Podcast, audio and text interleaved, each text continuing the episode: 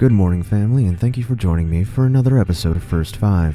If you are new here and you don't happen to know what First Five is, it's a practice we have where we give the first five minutes of our day to God. If you haven't done so, please be sure to follow us on Apple Podcasts, Spotify, and anywhere else you can find podcasts. Also, please be sure to share this podcast with anyone you think it might encourage or inspire. Now, let's jump into it.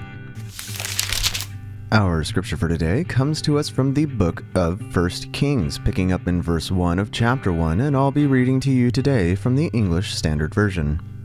Now, King David was old and advanced in years, and although they covered him with cloths, he could not get warm. Therefore his servants said to him, Let a young woman be sought for the Lord my king, and let her wait on the king and be in his service.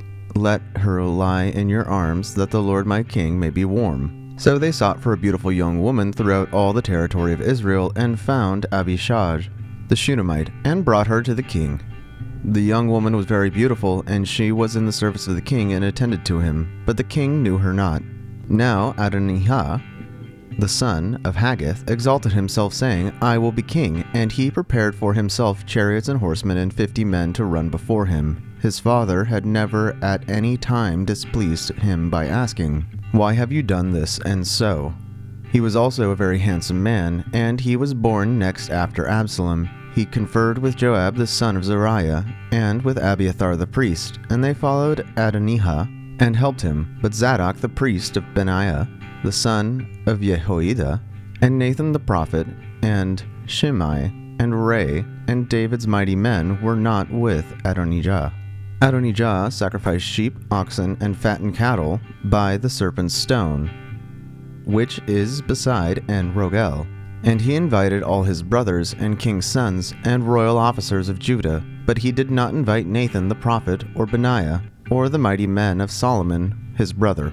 Then Nathan said to Bathsheba the mother of Solomon, Have you not heard of Adonijah the son of Haggith has become king, and David our Lord does not know it.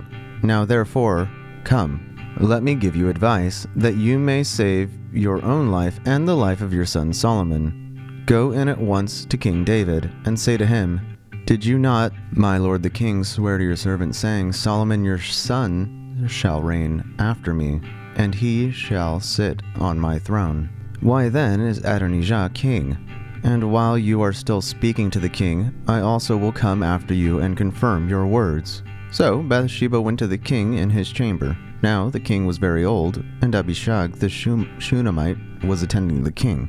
Bathsheba bowed and paid homage to the king, and the king said, What do you desire? She said to him, My lord, you swore to your servant by the Lord your God, saying, Solomon your son shall reign after me, and he shall sit on my throne. And now, behold, Adonijah is king, although you, my lord the king, do not know it.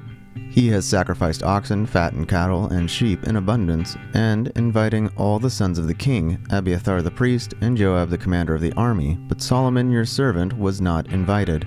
And now, my lord the king, the eyes of all Israel are on you to tell them who shall sit on the throne of my lord the king after him. Otherwise, it will come to pass when the Lord my king sleeps with his fathers, that I and my son Solomon will be counted offenders. While she was still speaking with the king, Nathan the prophet came in, and they told the king, Here is Nathan the prophet. And when he came in before the king, he bowed before the king with his face to the ground.